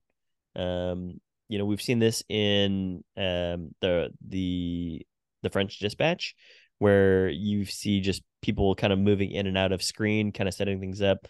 And this is no different. I mean, it, it is so uh like some people want to might not like it. I can understand why they might not because they're like, "Uh, why are we seeing like these extras kind of moving things in and out? It's like I don't know. Just, I'm very impressed by it because I think it actually takes a lot of coordination, a lot of camera work, a lot of you know uh creativity in the way that you're going to show this transition of literally just like a stage uh, and then making it look like it's um it's a, it's a different place. So yeah, I think there's a lot of really cool things here. I think the last thing uh, in terms of a criticism, not not good or bad, just more like a, a good thing, um, is that what Netflix is doing here with this and how Wes Anderson has approached it, I find very fascinating because I think that this could have been something that you could probably a major movie director like Wes Anderson taking on a project like this is probably just for him to kind of like seek enjoyment of his work um, and kind of make like these weird quirky stories but i think that this is a medium and a format which netflix and these other streaming services maybe had an original intention of doing of just like well let's get some directors because we've got the money for this. Let's get some directors that want to do things that they want to do and we'll just produce it and we'll also just showcase it and and we'll be able to, we'll be able to drive traffic to our site websites there. And it's kind of unfortunate because i think that this it was um you know like th- these movies or these these short films aren't long enough for a feature length movie but they are still like creative enough and also complex enough for a major movie director to take them on. So it, it's a really like fascinating essentially like a, a perfect blending of what these streaming services could have been or um maybe even like should have been so yeah i, I mean, the fact that we're getting them is proving that they are accomplishing the thing that they're capable of. Yeah, yeah, totally. But you know, like we've talked about some of the errors of the films that we've sure. seen straight to Netflix, where it's like I don't know what this is, but you know, this isn't very good. Um, and I think that this is like a great compliment to Netflix and also a great compliment to Wes Anderson, who probably could have done these and put them all like as tags in his movies, kind of the way that the um, what was the movie with um Bill Murray like trying to catch a train, Dar- Darjeeling Limited. yes, the the the the twelfth most important character in that film, Bill Murray. Yeah. Yes, Sure. but the Darjeeling Limited, where it opens up with with like basically a short with Natalie Portman and uh, Jason Schwartzman, um, kind of like doing their their thing um before the movie kicks off. So it could have just been played like that, but I'm very fascinated as to you know uh, Wes Anderson taking these on. Yeah, no, you, what you're speaking to makes plenty of sense to me. Like the there, there's from my perspective, there's no other way to have accomplished this in this day and age without having something like a Netflix that could Sure. provide these, provide a space for these. Because there's no these days theaters aren't going to play a short, you know, it's a 17 minute short film at the least before they add something else on there, right? They, they, there's no time for that. They got to make money. They got to Yeah. they can't they can't just lop something on because of you know the thrill of doing it. Where Netflix, there's no rule here. You know, they can put on a short film on their streaming service because they feel like it and because it's it it's a win for them to attract major talent as they've done over and over again with it comes to auteur directors.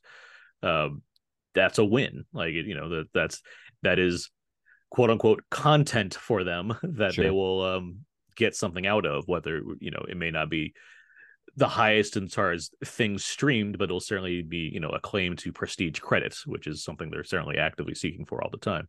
Mhm. Um, and so, like, yes, in that regard, that's certainly a benefit to have something like this or Hulu or any number of streaming services that can provide a space for filmmakers to just do a thing because they want to.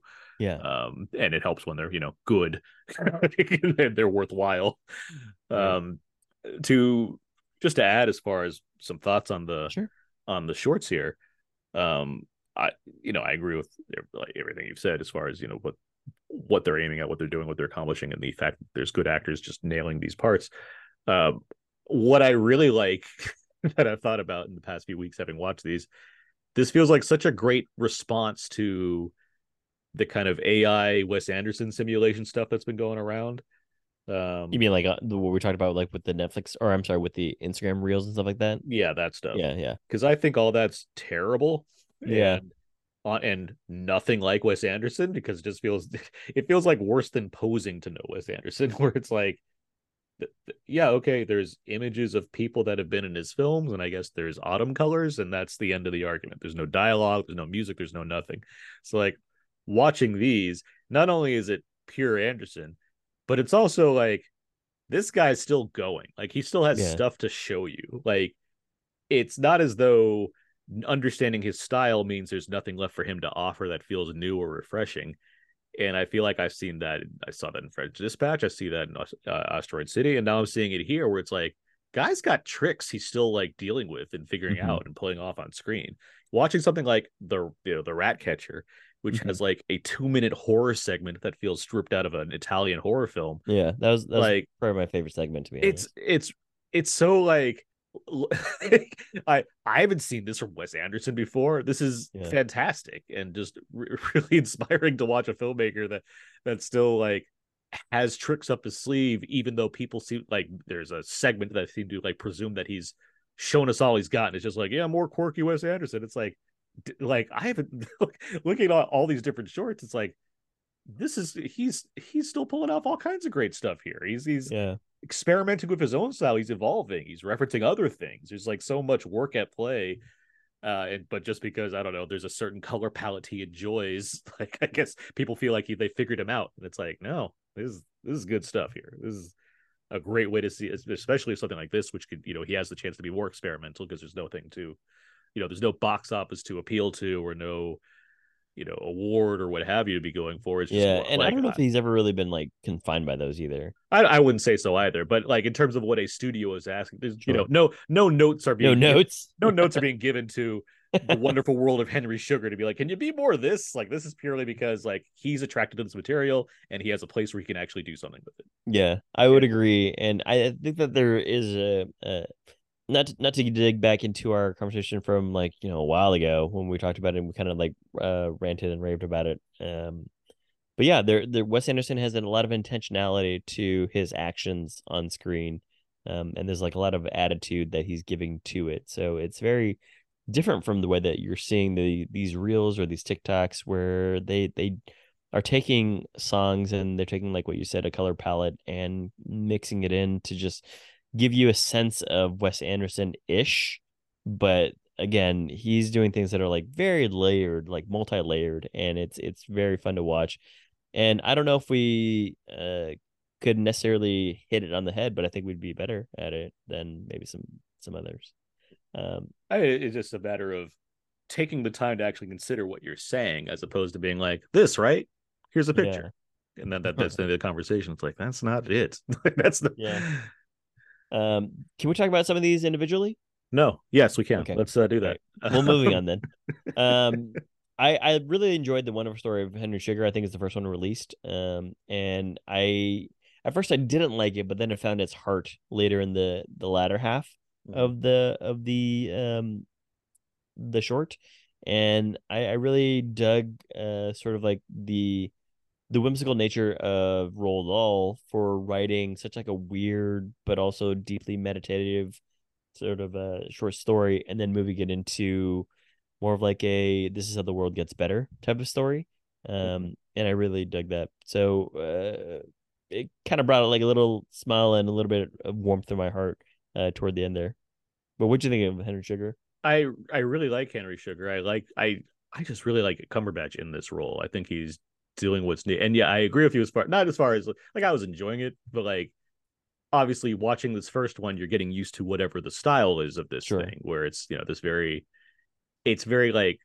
staged theatrical, and yet I don't think there's another way to do this than making it into a movie. Like the way it's balancing a different you know a number of different things to kind of present what it is with the narration and what have you Mhm. like it you know it comes off a certain way at first and then you kind of like you kind of get into the groove of what wes anderson's doing with this stuff and so yeah no i, I think the the way it's telling the way the story unfolds you know over its 40 minutes or so Mhm. like, I, I i appreciated it I, I i thought like it's it's very funny which is also something to keep in mind like it has that sense of humor you know there to go with um but it, you know it has a a standard sense of melancholy as well so like no Right. I, I think it has all the right like combination of things to give you like what seems like a bite-sized Anderson film, but still like in a way that's unique into itself as far as how it's presented. And then I learned there's three more of these. Yeah, yeah, exactly. Yeah.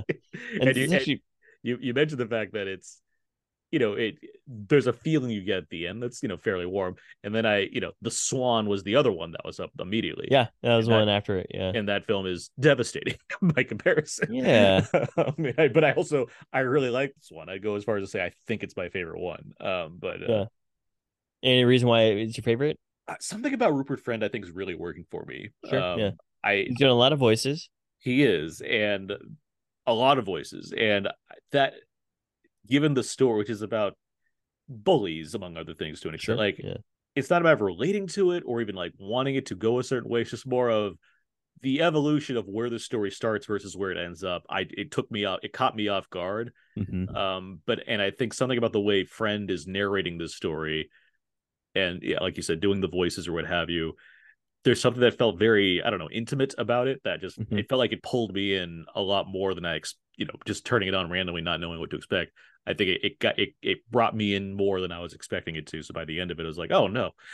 and Mhm. uh, so I just that that won me over quite easily as far as why I appreciate it as much as I did. yeah that closing line to to uh, the swan Mhm. devastating um from the mother uh but i i enjoyed that one as well and i thought that it was you know you talked about like bite-sized chunks i was like this one's even more bite-sized like the, the remaining the, yeah, the other three are 17 minutes. Yeah. yeah but they they're so full as well Yes, they are. and i find that to be very fascinating so um I, yeah nothing nothing more to add for this one but um in terms of the next one the rat catcher Mhm. i dug this one a lot Oh, I did too. Yeah. yeah, and I think it's just because of how weird it is. Um, obviously, Roald Dahl is no stranger to writing, you know, maybe uh animals that have that have manifested into humans.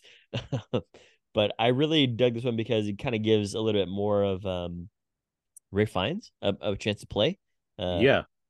yes. it's just so it, it the way that it's constructed and the way that it is um like what you mentioned there like there's like a there's like a sequence where it's just a close up and Dutch angles of faces Um, but I was kind of enthralled by the way that they are using uh props when there are no props. Exactly. Yes. Yes. Very Yeah. much so. Yeah. That's that's So I Mhm. was expecting like something to actually come out because it's a movie production or at least like a you know a short film production.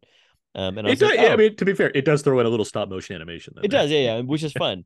But when when I'm when I'm watching like uh Ralph Fiennes talk about a ferret and a rat, um, and then Mhm. putting him into his clothes, but then also later when he's like he's pulling one out or when he pulls them out, I was like, this is so like it's theater and stage uh, production ish. Mhm. But I dig that everybody is buying into it, and that's something that uh, Wes Anderson always gets a lot out of his actors.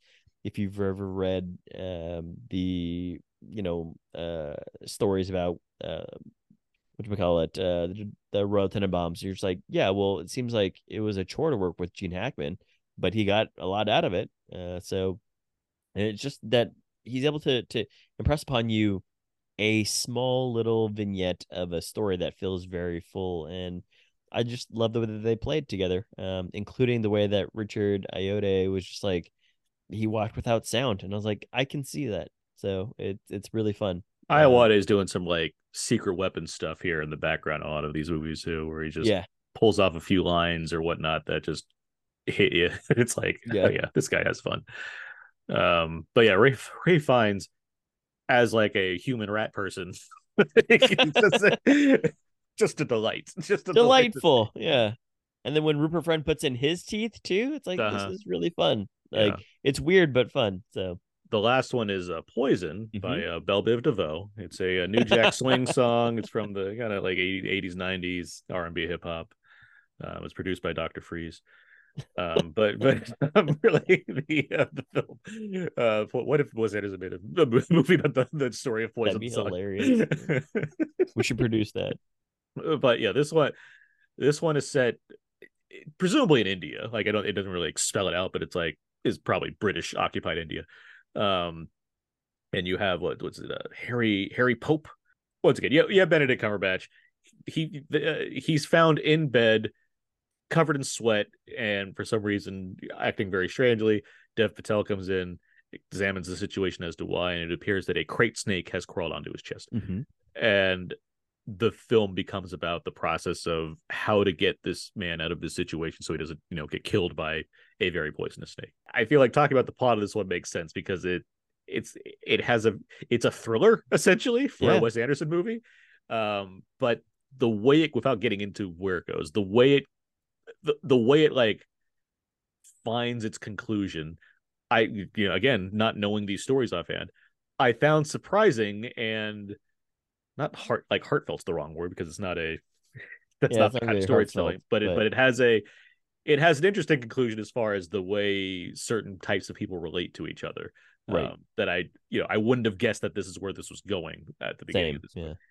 and and that gave it you know an extra bit of oomph i guess is the best way i can put Mhm. it as far as what we're getting what we're getting out of the story ultimately compared to where it begins and i quite like this um as far as watching these actors play into different degrees of where their characters are Mhm. um and i i think the the work done between Cumberbatch and Patel is quite good and then the other elements that get added onto it just like you just give it an extra extra layer uh, Yeah. that I, I found quite a cinematic or rewarding i guess Yeah, I quite like this one too. I think that there was like a little a, a high level of tension in this that which I, which I wasn't expecting. Mhm. Um, and I guess tension and suspense because we know what the situation is, so we don't want anything to happen to poor old Benedict Cumberbatch. Um, and what I really liked about this one the most, perhaps out of all of them, is its stagecraft because I like the way that the camera is set up. Like initially, when Dev Patel kind of enters the place, and you kind of see, you know, a door, but then he kind of comes in, and I really dug that. Uh, he pulls up his shoes, but it's clear that he just wasn't wearing shoes anyway, and he just gave like a pair away.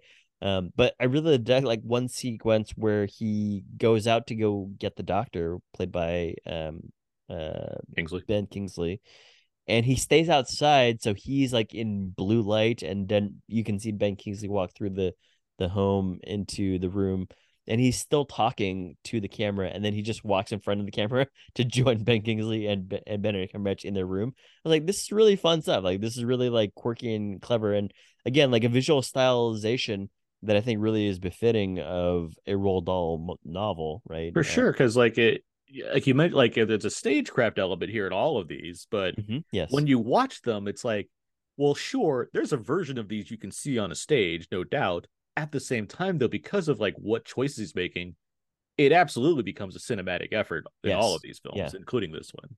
Yeah, totally agreed. Yeah, and again, I think like in the hands of a of a different director, I think we'd get very normal looking things or something like that. Like maybe uh, just something that just doesn't appeal to you Or voiceover. Yeah, Instead, instead of having the characters just speak the dialogue themselves. right. Or even like maybe showing everything that is being written because Ro- or Wes Anderson doesn't write everything, or he's not showing everything that's being said necessarily. It kind of just all happens together as well. But um, essentially, what I was gonna say about this one is I, I like the I like that after I watched this, it kind of is like a double meaning. Uh, the title of the of the short Sure. because I was also bummed out about it uh, at the end of this because there is a lot of historical impact on on this particular story. In any case, I I just dug the way that this story kind of played out. Um, but I also really dug just a lot of the production of this because there's even the part where De- Dev Patel is speaking to the doctor outside when he's gonna leave, and he's uh, Ben Kingsley like in a reverse mirror shot. And I was like, this is really fun. Like, it, it, I don't, I don't know if it's like actually in camera that they're doing this, or they kind of just like superimposed um his face on on a mirror later. But it's just, uh, again, a lot of thought has gone into this. Um, and I, I should add, uh, we should add that all these stories end with like a little footnote about just how Roald Dahl kind of came to these Mhm. um short stories. And this one was um pretty fascinating actually about his Royal Air Force days. I'm seeing now that this Poison was actually adapted by for the Alfred Hitchcock Presents show, and it was actually directed by Alfred Hitchcock. This So, actually makes a lot of sense. yeah. So I, I'll be curious to. I know that's you can find that streaming in a lot of places. I'm going to see if I can check that episode out. What was Dad's Movies Corner on these? Um, he liked them. He Okay. he he he um he enjoyed Benedict Cumberbatch in particular. Um, because he just didn't see that coming. Yeah. But um, no, yeah, he was he was a fan when I, I told. I, he's like, "What should I watch?" I was like, "Watch the Wes Anderson shorts on Netflix." Mhm. I'm like, "All right, yeah, he enjoyed them." Okay. Well, cool. Um, yeah, We did it. About all the shorts. Yeah. Um, before we get to the other main thing we were going to talk about, I want to mention another thing. Sure. Um, Pacific Rim. Um, yes. The the re the rewatch? The rewatch Yeah. uh, of many because I've watched the movie many times. But it came out. It, it well, it its its tenth anniversary happened in like July when it originally Yeah. came out. But uh, Del Toro had promised like I have something in the works, um, and so that finally kind of came to be. Unless there's something even more that we don't know about yet. But Mhm. uh, this past couple weeks here, where there was there was a few screenings of it, and he was in attendance for Q and A's. Right. Um, I, I I've met Guillermo too many times. I didn't need to go to a Q and A, but um, uh, but I but I you did can like text him. We get it. but I but the, the videos of these Q and A's are certainly online and whatnot. So I was happy to see him talk about this movie. But regardless, yes, they they screened Pacific Rim in a few places in L.A. at least uh, this week, um, and then Guillermo had various things to say about the film, which he's very much still a fan of, and which I imagine many Yeah, directors are fans of of their films. But he's very proud of it. Like he loves this movie. He loves the fact that it's like a fun movie he was able to make about giant robots and giant monsters. Um, and so yeah, I was happy to rewatch the movie again. I've seen it a number of times. And, you know, it's like yeah, I don't need much of an excuse to put on Pacific Rim, especially on its fancy 4K where the effects look uh, even better. Like it's just like just the what you can see and everything when you take away like that 3D element and what have you. We can just enjoy pure visuals about the darkness that comes with the glasses. Regardless, um, but the I've been a fan of the Pacific Rim and you know the the I, the notion of giant things battling each other is always appeals to me regardless. Yeah. Um, the the the takeaways I had this time around is just how funny it is. Um, Huh. I think the main criticisms that generally come with Pacific Rim is the fact that like the, the plot is fairly generic and like some of the characters are kind of flat. And I look at it now and it's like it's not like Del Toro accidentally riffed on Top Gun. Like he knows what he's doing. Like it seems like very uh, very apparent to me that he's like making this movie in the mold of a very standard Top Gun like story or even a sports movie Sure. in terms of underdog characters and random grudges held between others and what have you. Um, and like the the way certain characters just behave just makes me laugh now and not like at the movie but more of that's what he was after and that's what he's getting. When i see charlie hunnam's raleigh like you know going no into the camera because his brother died it's like okay movie. This is the I, I get what we're doing here. Yeah. But, like at the same time he still like clearly has so much love for the the Mako Mori character played by Rinko Kikuchi Right. and and Idris Elba's Stacker Pentecost character. Like those are the characters that are clearly developed to be more. apparently might have been played by Tom Cruise at one point. Oh yeah, Tom. When when so, so, that when, makes even more sense with what you're saying. with when Del Toro was making, he was trying to make In the Mountains of Madness, the the Lovecraft story, and Tom Cruise is Mhm. going to be the star of that, but that fell through because it was. It would have had to be R rated. It was very expensive, and it just couldn't work for the studios. But with that in mind, Guillermo del Toro's been friends of Tom Cruise for a, a bit. Like he's they've been trying to make a number of things together. And yes, when they're when he originally conceived Pacific Rim, he wrote two versions, one that had Tom Cruise and one that didn't. But Tom Cruise, yes, would have been in the Idris Elba role, which I'd be very amused by to see Tom Cruise in this kind of role, uh, playing like, you know, essentially what he is in Top Gun Maverick uh, to an extent. So yeah, Uh, and I'm I'm glad that he was able to obtain as many signatures as he could to re-release in theaters because um yeah he, he certainly loves his movies and I think we even talked about it when we reviewed it a while back. It's just like it, it has a lot of like anime and comic book sensibilities to it as well. For Um, sure. So he he's digging deep uh, in his bag.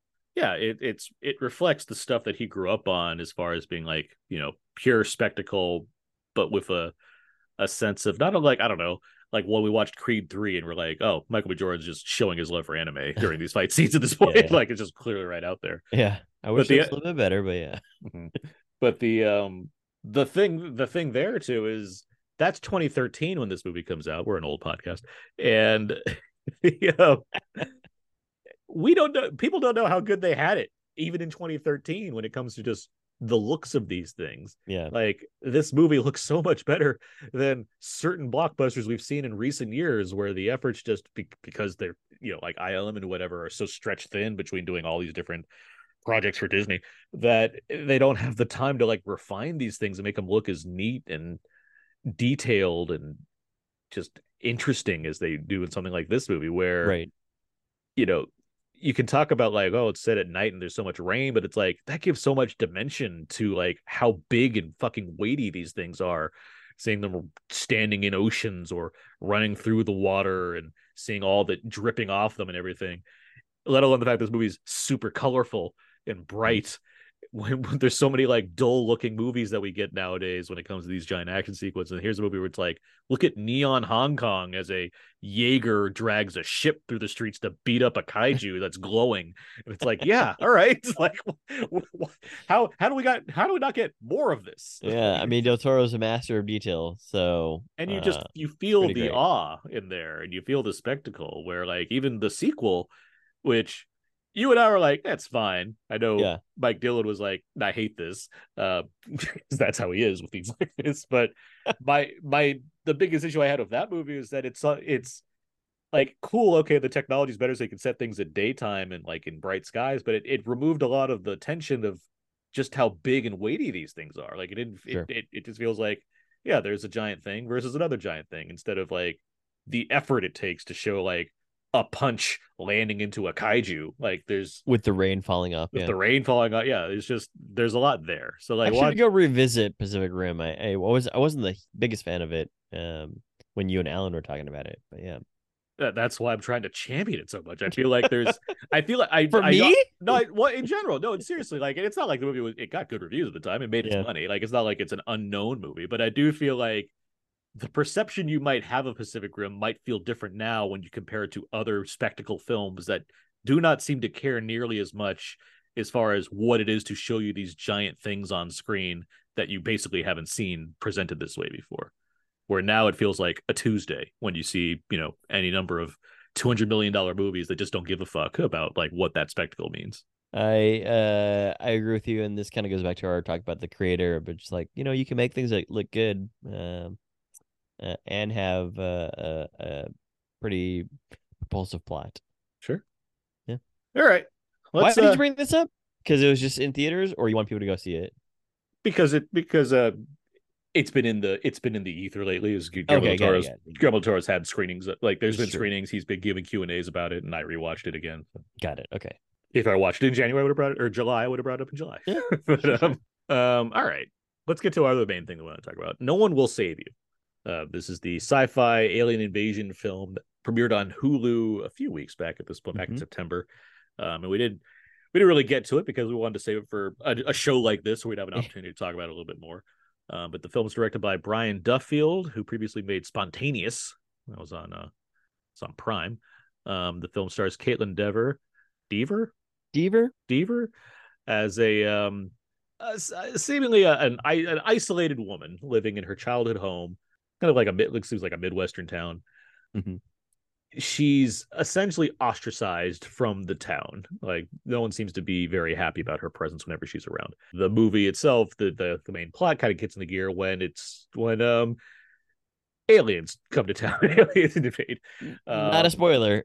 not a spoiler, but Yeah. there, yeah, there are aliens, and she has to deal with how to fend them off in various ways. Um, I suppose since the movie's been out for a bit at this point, uh, we can talk about the central gimmick as well of the film, which is the fact that there's no dialogue in this movie whatsoever. Mhm. Um, the movie is presented in a way where the character's are not mute, mute or anything like that. It's just the They don't have a chance to say anything. there's just the, there's a choice made to not have characters actually Right. use any dialogue. Um, with all of that said, Abe, what'd you think of uh, No One Will Save You? I thought it was really cool. I thought it was actually uh like a, a really fascinating story and at times very beautiful. Um I was really I, I I had stayed away from a lot of the chatter online. Um I did too. I was the no dialogue stuff. Yeah. Mhm. So when I was watching it, I was like, okay, well, you know, it's she lives by herself. She's this adult woman that lives by herself, and it's clear that she's got like some weird social anxieties because she's practicing waving hello and whatever else.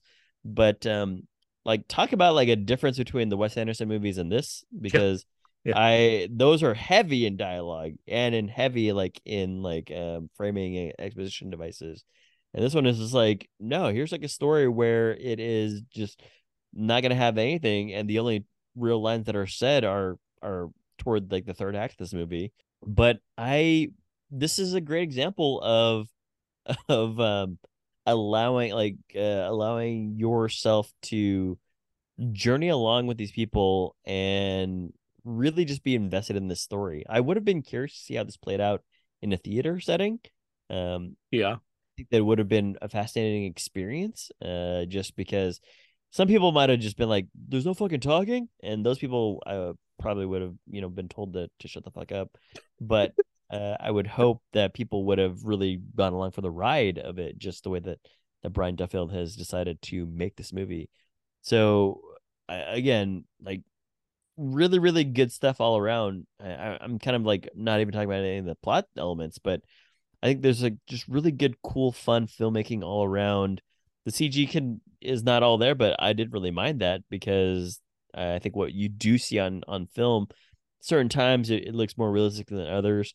But also, I think the way that he's designed these aliens are kind of cool. Just the way that that there's different variations of them and kind of what happens to them. So, yeah, on the whole, it's it's a really cool movie. I think people should see this. Yeah, uh, Brian Duffield, the the director and, and writer, he's been a writer. He's he's only directed two films, but he's been a writer on a number of things, including like these babysitter movies on Netflix, Love Mm. and Monsters, which I think we talked about a little bit at some point. Uh, Underwater, um, like he has movies that have a lot of like you know not necessarily like the best, but certainly snappy dialogue seems to be a part of his repertoire. So it's like here's a film where he just he's taking all of that out and trying to make something out of it, which I think is an interesting approach. It's a gimmick, but it's a gimmick that's used well. Yeah, I think. And eh, as far as the movie goes, I think Hulu is two for two as far as late summer sci-fi movie releases that don't get theatrical releases, which is unfortunate because the, between this and Prey, I'm like, yeah, Hulu, keep giving Yeah. me more whatever this is going to be, like you know, you unique sci-fi adventure films. Um, I I quite enjoyed this. It's 93 minutes, and I feel like it finds ways to do something interesting within all of those, all of that runtime Hmm, yeah. there are multiple points where it's like I don't know where this goes from here. It feels like we're kind of wrapped up stuff, and it's like, oh no, here we go. Here's some other, uh, here's some other new stuff to present to us. right. Um, the the the use of aliens here, like they look neat enough while still being like you know grays, the kind of Sure, yeah, alien yeah. look. But I feel Standard like look, yeah. yeah, I feel like there's still like enough effort to play around with what these aliens are capable of. I can maybe question some of the logic with it, but that you know that's besides the point. I think Mhm. that the movie's idea is to kind of keep you in the moments as far as uh, the Brynn character is concerned, and I think it does a, a good job with that of like giving us an idea of you know what she's going through, what these aliens are accomplishing, and how to tie that into whatever her backstory is. Given that Right. we seem to have an understanding of her regard in life and now it's like well why and the film i think finds some clever ways to blend the two between the thrills and the kind of the introspection or whatever you want to call it as far as what you learn about her and what the aliens do with that um yeah it's it's well constructed well made i know you and i are famously not the biggest on like a quiet place for example so I know ro- it's so weird. So in Like, the I don't know why people didn't didn't see the flaws that we saw in the first so, one. so in the realm of like you know monster movies that rely on silence to survive um i feel like this does the better job I. Yeah, I think it's also more logical too. Like again, I'm glad that Brian Duffield. I didn't know that he had written uh, Eleven Monsters and and a lot of other things. Mhm. But this movie is fairly logical. Like the way that she gets to town because her car doesn't start is makes a lot of sense. And and uh, you know, at, at one point I thought that she was just running through town, but later she goes back to go get her bike, right? So it's like, oh, okay, cool. So she was on her bike the whole time. Um, I do also want to mention that this uh this reminded me a lot of like Vast of Night, kind of gave me those vibes as well. Um, pandemic movie that we talked about a couple of years, a few years ago, maybe at this point. Yeah. But I I really enjoyed that. There's a lot of show don't tell, like literally, right in this movie. And you were just talking about this with like the short earlier, um, at the Newport Beach Film Festival, with like you know when you didn't get the Spanish subtitles, but you Mhm. still kind of understood everything that was going on, right? Mhm. and that's a very cool movie going experience you know uh just being able to to be there i guess you know in some cases in some ways primordially like with just your feelings and witnessing things that that you can really empathize with or sympathize with or feel scared about or you know feel nervous about or feel cautious about and um or even feel angry and sad about right so it, it's really cool conceit that brian duffield has made here and it really works I didn't even know that it was an hour and 30 some odd minutes. I thought it was a little bit longer because at one point I was like, I don't know, it's a little long. Um, and then you're like, it's only an hour and 33 minutes or whatever. And I was like, this is actually really efficient. Um, it's really efficient movie making. And Kaitlyn Deaver, really terrific performance. yeah this is a great we should emphasize that too this is a great performance from Yeah. Weaver. like it's there's a lot to have to do here as far as you know committing physically to all that's going on committing emotionally to all that's going on and doing that all without saying anything throughout Yeah. the movie like that's a lot to work with And even But- when you start saying something like something happens. So yeah. Um I also think that she is um uh pretty funny in this movie. Like I think there's like some humor in this movie that I wasn't quite expecting. Um whether it's from the aliens or from Kaitlyn. But yeah, I, it's a terrific performance. It's also she runs a lot in this movie, and I'm really I'm really happy that that you know like it makes logical sense that she's tired at points, right?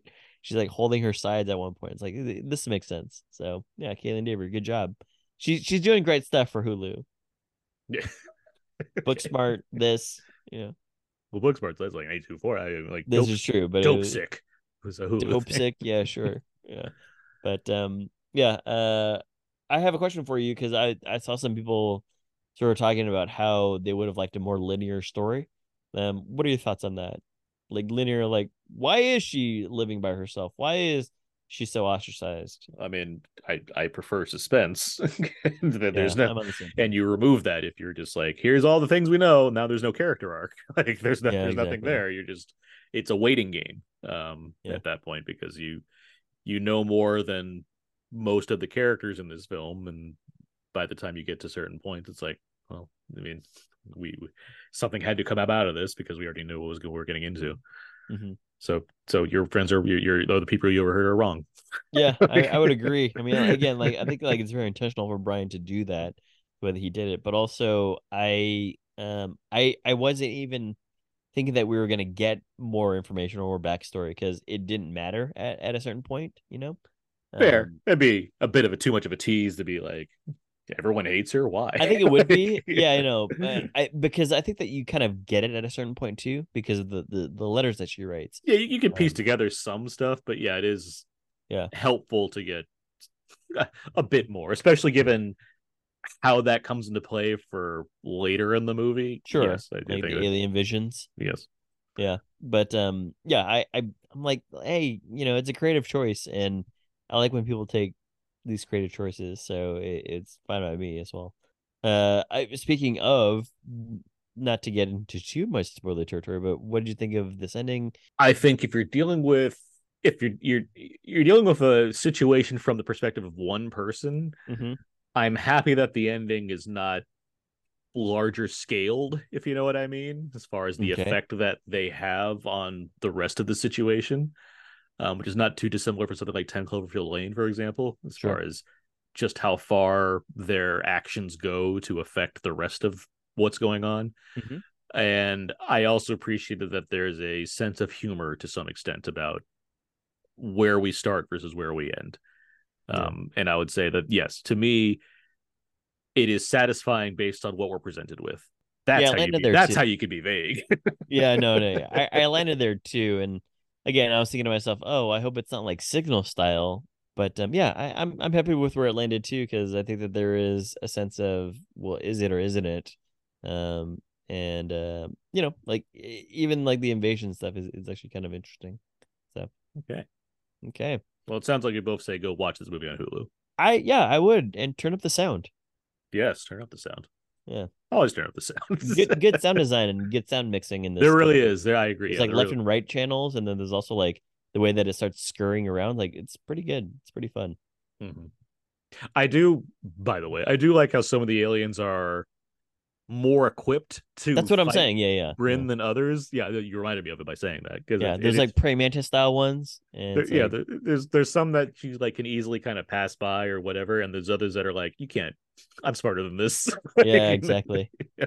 yeah, which is fun. Um, and uh, I, I guess the last thing is, um, it's really cool just the way that they are using beams of light in this movie. Yes, very much Uh, so. Not just like the traditional way, like the posters, where it's like taking you upward. Like there's something that's going on that is not fully explained, but it's pretty cool just the way that they're they're able to um use it for for uh effect in this movie. Yeah. All right. Well, we've talked about No One Will Save You. We've talked about a lot of things, and That's about a gonna- lot of things. Yeah, and that's going to bring us to the end of this week's episode. You can find more of my work by personalblog.codezeek.com. Everything I do ends up over there. I write for We Live Entertainment for movie reviews and Why So Blu for Blu-ray and Criterion reviews. And I'm on Twitter, Aaron's PS4. Abe, You can find more references over on Instagram, abe.mua, and twitter.com slash Moose. Hashtag gift Ralph Fiennes an Oscar. and By the way, Yeah. when he spat out the blood, I was like, what the fuck? yeah. uh, thanks once again to Peter Paras for joining us. Thank you, Peter. Uh, you can find all the other episodes about Now Third on iTunes, Audible, Spotify, and Stitcher. SoundCloud, HTTP. Feel We're all on the internet. Yeah, we're all over the place. You can all the socials, Facebook, Twitter, Instagram. Yeah. Um, and iTunes reviews and ratings, good to get those. It helps us out. Um, next week's show, we're talking Killers of the Flower Moon. Whoa. Scorsese's three hours and a half movie. it's An coming out, epic. Yeah. and we're going to talk all about it on next week's show. Uh, should be. We'll, we'll we plan to make that episode three hours and thirty one minutes just to get one over Oh on my Marty. gosh. Um, but seriously, uh, that should be that should be a good one to talk about for sure. Uh, but yeah, that's gonna do it for this week's episode. Until until next time, so long. and goodbye. do do do do do do do do do do do do do do do